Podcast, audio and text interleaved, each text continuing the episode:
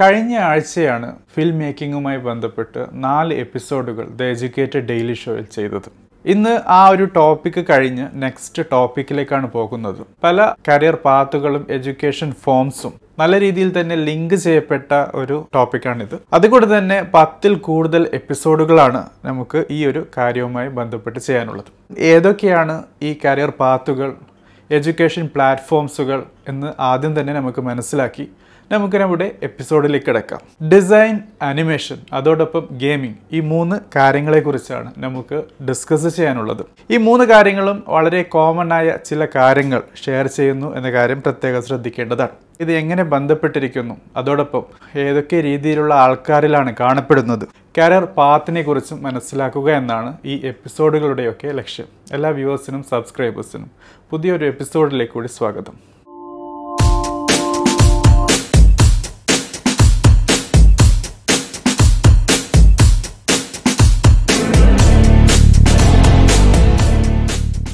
So friends നേരത്തെ ഇൻട്രൊഡക്ഷനിൽ പറഞ്ഞതുപോലെ മൂന്ന് ബൃഹത്തായ കരിയർ എഡ്യൂക്കേഷൻ പ്ലാറ്റ്ഫോംസിനെ കുറിച്ചാണ് നമുക്ക് ഡിസ്കസ് ചെയ്യാനുള്ളത്. തീർച്ചയായും പത്തിൽ കൂടുതൽ എപ്പിസോഡുകളുള്ള ഈ ഒരു സീരീസിൽ നമുക്ക് പല കാര്യങ്ങളും ചർച്ച ചെയ്യേണ്ടതായിട്ടുണ്ട്. ഡിസൈൻ അനിമേഷൻ അതോടൊപ്പം ഗെയിമിംഗ് ഈ മൂന്ന് മേഖലകൾ വളരെ നല്ല രീതിയിൽ തന്നെ കരിയർ ഓപ്പർച്യൂണിറ്റീസും പല രീതിയിലുള്ള അവസരങ്ങളുമാണ് ജോലി തിരഞ്ഞ് നടക്കുന്ന ആൾക്കാർക്ക്.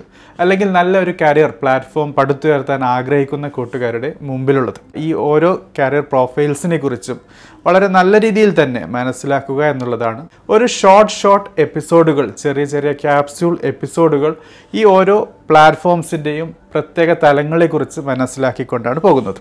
നമുക്ക് നമ്മുടെ ടോപ്പിക്കിലേക്ക് പോകുമ്പോൾ ആദ്യം തന്നെ മനസ്സിലാക്കാനുള്ളത് എസ്തീറ്റ്സ് എന്നുള്ള ഒരു കാര്യത്തെക്കുറിച്ചാണ്. ഇവരെ നമുക്ക് മേക്കേഴ്സ് ഓഫ് സംതിങ് ബ്യൂട്ടിഫുൾ ഭംഗിയുള്ള കാര്യങ്ങളെ ഉണ്ടാക്കാൻ ആഗ്രഹിക്കുന്ന താല്പര്യമുള്ള ജീവിതത്തിന്റെ ലക്ഷ്യം തന്നെ അതായി കാണുന്ന കൂട്ടുകാരെ കുറിച്ചാണ് മനസ്സിലാക്കാനുള്ളത്. സോ ആരാണ് ഏസ്തേഴ്സ് ആദ്യം നമുക്ക് മനസ്സിലാക്കാം. ഈ ഏസ്തേഴ്സ് എന്നുള്ളത് നമ്മുടെ അകത്തുള്ള ഒരാളാണോ? അല്ലെങ്കിൽ നമ്മുടെ സമൂഹവുമായി ബന്ധപ്പെട്ട് നമ്മുടെ ഫ്രണ്ട് ലിസ്റ്റിൽ ഉള്ള ആളാണോ?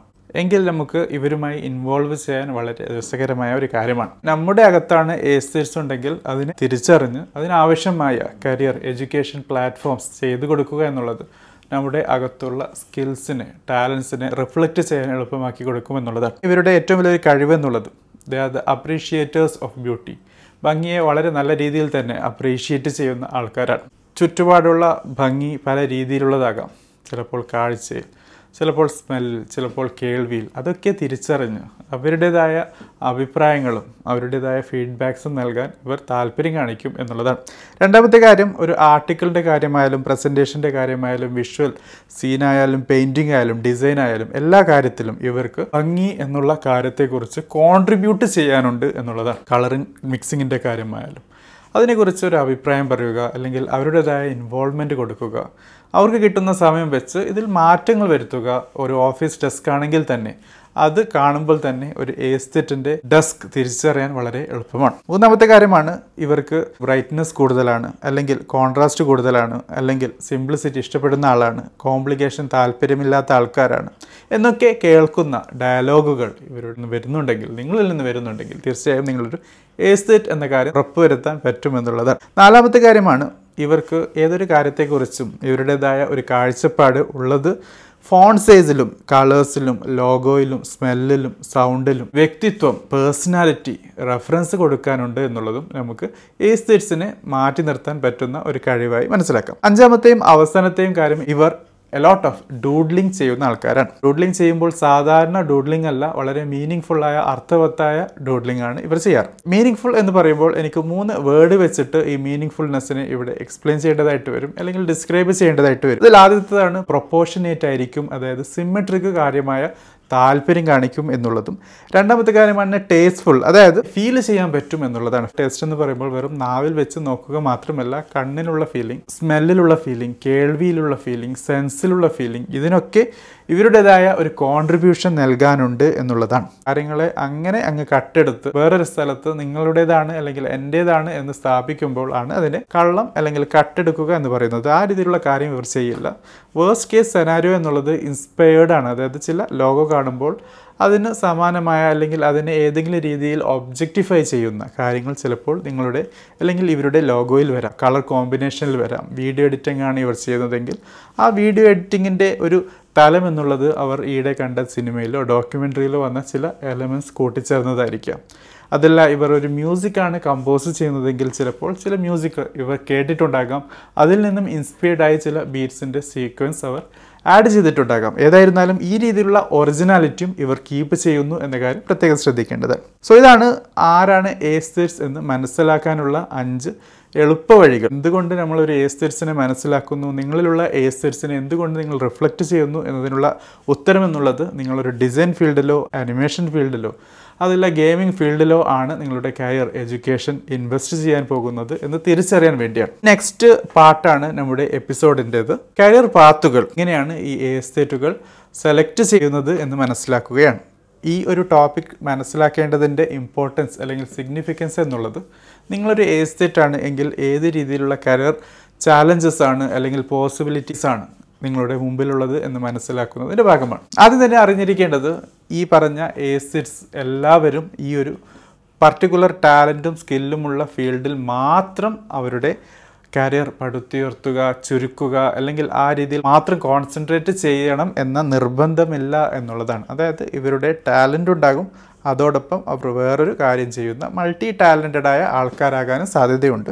സോ നിങ്ങൾക്ക് ഒരേ ഫീൽഡിൽ വർക്ക് ചെയ്യുന്ന ആൾ ചില പ്രത്യേക ഫോർമാറ്റിലും റെപ്രസെന്റ് ചെയ്യപ്പെടുന്ന അവസ്ഥയിലും കാണപ്പെടാൻ സാധ്യതയുണ്ട്. നെക്സ്റ്റ് പോയിന്റ് ആയിട്ടുള്ളത് അവർക്ക് അവരുടെ കഴിവും അവരുടെ സ്കില്ലും അവരുടെ ടാലന്റും ഒക്കെ മാച്ച് ചെയ്യുന്ന എങ്കിൽ അതിൽ നിന്നും അവർക്ക് ഇൻകമും ജനറേറ്റ് ചെയ്യാൻ പറ്റുന്ന ഒരു രീതിയിലാണ് കാര്യം ചെയ്യാൻ പറ്റുന്നതെങ്കിൽ they will be very much excited അവർക്ക് നല്ല രീതിയിലുള്ള ഉയർച്ച വളർച്ച നേടാൻ ഈ ഒരു കരിയറിൽ കൂടി സാധിക്കും എന്നുള്ളത് നമുക്ക് തിരിച്ചറിയാൻ പറ്റുന്ന ഒരു കാര്യം തന്നെയാണ്. പ്രൊഫഷണലി ആ ഒരു മേഖലയിൽ മാത്രം ഇൻവെസ്റ്റ് ചെയ്യുന്ന ആൾക്കാരും ഉണ്ട്. സോ അങ്ങനെ ഒരു പ്രൊഫഷണലി ആണ് അവരുടെ കരിയർ മുന്നോട്ട് പോകുന്നത്. അവരുടെ ടാലന്റും സ്കില്ലും ഒക്കെ മാച്ച് ചെയ്യുന്ന കാര്യമാണെങ്കിൽ തീർച്ചയായും അതിനാവശ്യമായ ക്വാളിഫിക്കേഷനും എഡ്യൂക്കേഷനും കരിയറുമായി ബന്ധപ്പെട്ടും അവർ നേടുന്നതാണ്.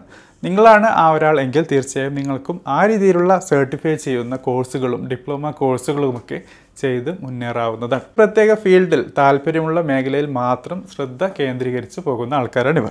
നേരത്തെ പറഞ്ഞ മൾട്ടി ടാലന്റഡ് അപ്രോച്ചിൽ നിന്ന് മാറ്റമുള്ള കൂട്ടരാണ് ഇവർ. മൂന്നാമത്തെ കാര്യം നേരത്തെ പറഞ്ഞ ഒന്നാമത്തെ പോയിന്റിന്റെ തുടർച്ചയാണ്. പക്ഷേ രണ്ടാമത്തെ കൂട്ടരിൽ നിന്നും വ്യത്യസ്തവുമാണ്. അതായത് ഒരേ സമയം ഒന്നിൽ കൂടുതൽ ടാലന്റ് ഉണ്ട്.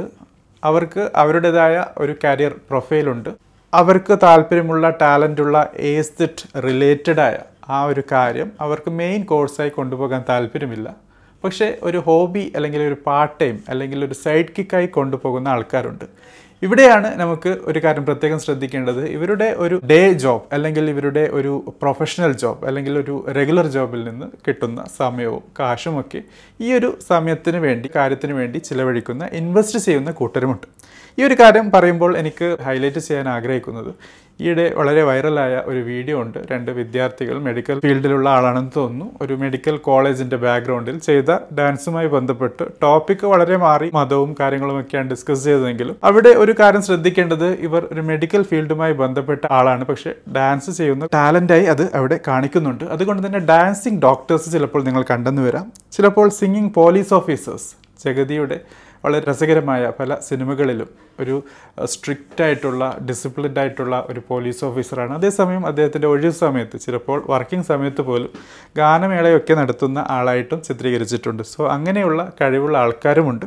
കാർട്ടൂൺ വരയ്ക്കുന്ന എഞ്ചിനീയേഴ്സ് ഉണ്ട് വ്ളോഗ് ചെയ്യുന്ന ആർക്കിടെക്ട്സ് ഉണ്ട് ലോയേഴ്സാണ്. പക്ഷേ അവർ പുസ്തകങ്ങൾ എഴുതും ആർട്ടിക്കിൾ എഴുതും അക്കൗണ്ടൻസ് ആണ്. പക്ഷേ ഒഴിവ് സമയത്തിൽ ഗാർഡനിങ് ചെയ്യും. അങ്ങനെ ഒരേ സമയം രണ്ട് കാര്യങ്ങൾ ചെയ്യും. ഡേ ടൈം ജോബ് ഉണ്ടാകും. അതോടൊപ്പം വളരെ സ്ട്രക്ചേർഡായ നല്ല രീതിയിലുള്ള ഒരു ഗ്രേറ്റ് ഹോബിയും ഫോളോ ചെയ്യുന്ന ആൾക്കാരുമുണ്ട്. നാലാമത്തേതും അവസാനത്തേതുമായുള്ള ടോപ്പിക്കാണ് ഈ രണ്ടാമത്തെ ഭാഗത്തിൽ ഡിസ്കസ് ചെയ്യാനുള്ളത്. അതായത് ചാലഞ്ചസ് ബിഗ് ചാലഞ്ചസ് എന്തൊക്കെയാണ്? എസ്തേറ്റുകൾ അവരുടെ മുന്നിൽ അവരുടെ കരിയറിൽ നേരിടാൻ പോകുന്നത് എന്നുള്ളതാണ്. ഈ ഒരു ടാലന്റുമായി ബന്ധപ്പെട്ട് ബ്യൂട്ടിയെ ആഘോഷിക്കുന്ന കാണാൻ ആഗ്രഹിക്കുന്ന സിമ്മെട്രി ഇഷ്ടപ്പെടുന്ന മീനിങ് ഫുൾനെസ് ആയ കാര്യം ജീവിതത്തിൽ കൊണ്ടുവരാൻ ആഗ്രഹിക്കുന്ന ആൾക്കാരുടെ പ്രത്യേകമായ ഒരു കഴിവാണ് അല്ലെങ്കിൽ അവരുടെ ഏറ്റവും വലിയൊരു വെല്ലുവിളിയായി വരുന്നത്. It will take some time അതായത് അവരുടെ കരിയറിൽ വളരെ നല്ല സമയം ചിലപ്പോൾ ഈ ഒരു രീതിയിൽ ബ്രാൻഡ് എസ്റ്റാബ്ലിഷ് ചെയ്യാനും നല്ല സ്റ്റഡി ഇൻകം ജനറേറ്റ് ചെയ്യാനും നല്ലൊരു റെപ്യൂട്ടഡ് ബ്രാൻഡായി ഇവോൾവ് ചെയ്യാനൊക്കെ എടുക്കും എന്നുള്ളത് ഒരു നെഗറ്റീവ് ട്രൈറ്റായി പൊതുവെ കാണാറുണ്ട്. ഞാൻ ഈ ഒരു ഡിസ്കഷനിൽ അതിനെ നെഗറ്റീവ് ട്രൈറ്റായി മനസ്സിലാക്കുന്നില്ല. ഒരു വെല്ലുവിളി മാത്രമാണ് ആ രീതിയിൽ സ്വന്തം സജ്ജമായിരിക്കുക. സ്വന്തമായ ഒരു സ്ട്രാറ്റജി ഉണ്ടാക്കിയെടുക്കുക എന്നുള്ളതൊക്കെയാണ് നമുക്ക് മനസ്സിലാക്കാനുള്ളത്. രണ്ടാമത്തെ കാര്യം നേരത്തെ പറഞ്ഞതിന്റെ തുടർച്ചയാണ്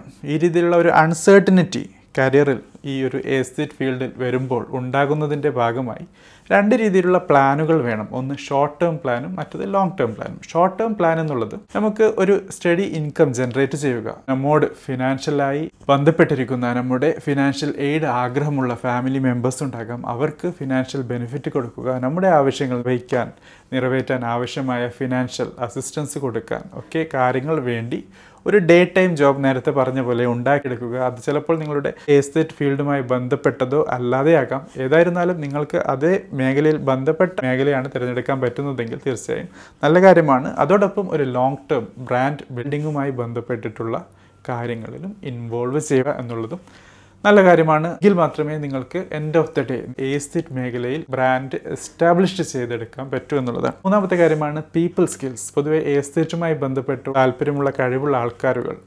ലോൺലിയായി അല്ലെങ്കിൽ അവർക്ക് അവരുടേതായ സ്വകാര്യ സമയം പ്രത്യേകം മാറ്റി നിർത്തി ചെയ്യുന്ന ആൾക്കാരായിരിക്കാം പലരും. സോ ആൾക്കാരുമായി എങ്ങനെ ഇൻവോൾവ് ചെയ്യണം ഇൻവോൾവ് ചെയ്യണം അവരെ എങ്ങനെ ഹാൻഡിൽ ചെയ്യണം എങ്ങനെ കമ്മ്യൂണിക്കേറ്റ് ചെയ്യണം എങ്ങനെ കോർഡിനേറ്റ് ചെയ്യണം എന്നുള്ള കാര്യത്തിൽ ഒക്കെ വളരെ നല്ല ഒരു എക്സ്പേർട്ട് ആകാൻ സാധ്യത അല്പം കുറവാണെങ്കിൽ ആ രീതിയിലുള്ള ട്രെയിനിങ്ങുകളും നേടിയെടുക്കുക എന്നുള്ളതാണ്. നാലാമത്തെയും അവസാനത്തേതുമായ പോയിന്റ് ആണ് അബൌട്ട് ദ ചാലഞ്ചസ് അവൈലബിൾ ആയ പ്ലാറ്റ്ഫോംസുകൾ അറിഞ്ഞിരിക്കുക. ഈ ഒരു സമയത്താണ് നിങ്ങൾ ഉള്ളതെങ്കിൽ തീർച്ചയായും നമുക്കറിയാവുന്നത് ക്ലബ് ഹൗസ് പോലെ ഇൻസ്റ്റാഗ്രാം റീൽസ് പോലെ ഐ ജി ടി വി പോലെ യൂട്യൂബ് അല്പം മെച്ചുവേർഡ് ആണെങ്കിലും അതുപോലെ എഫ് ബി പോലെ പോഡ്കാസ്റ്റുകൾ വ്ളോഗിങ് അങ്ങനെ എല്ലാ മേഖലകളിൽ കൂടിയും നിങ്ങളുടെ ഏസ്തെറ്റ് എന്നുള്ള ടാലന്റിനെ മുന്നോട്ട് കൊണ്ടുപോകാൻ ആവശ്യമായ ആക്ടിവിറ്റീസ് പ്രൊമോട്ട് ചെയ്യുക എന്നുള്ളത് ലോങ് ടേം ബ്രാൻഡ് ബിൽഡിംഗ് പ്രോസസ്സിന്റെ ഭാഗമാണ്. അതുകൊണ്ട് തന്നെ അതിനെ ആദ്യം അറിഞ്ഞിരിക്കുക അത് എങ്ങനെ ഉപയോഗിക്കണം എന്നറിഞ്ഞിരിക്കുക ഏത് രീതിയിലായിരിക്കണം നിങ്ങൾ എത്തിച്ചേരാൻ ആഗ്രഹിക്കുന്നത് ഓഡിയൻസിനെ എങ്ങനെ ക്രിയേറ്റ് ചെയ്യാം മെയിന്റെയിൻ ചെയ്യാം എന്നൊക്കെ ഉള്ളത് ഇതിന്റെ ഭാഗമാണ്. ഇതൊരു ചാലഞ്ച് മാത്രമല്ല ഒരു ഓപ്പർച്യൂണിറ്റി പോയിന്റ് കൂടിയാണ്. സോ ഫ്രണ്ട്സ് ഇതാണ് നമുക്ക് ഇന്ന് ദ എഡ്യൂക്കേറ്റഡ് ഡെയിലി ഷോയിൽ എസ്തേറ്റ്സുമായി ബന്ധപ്പെട്ട്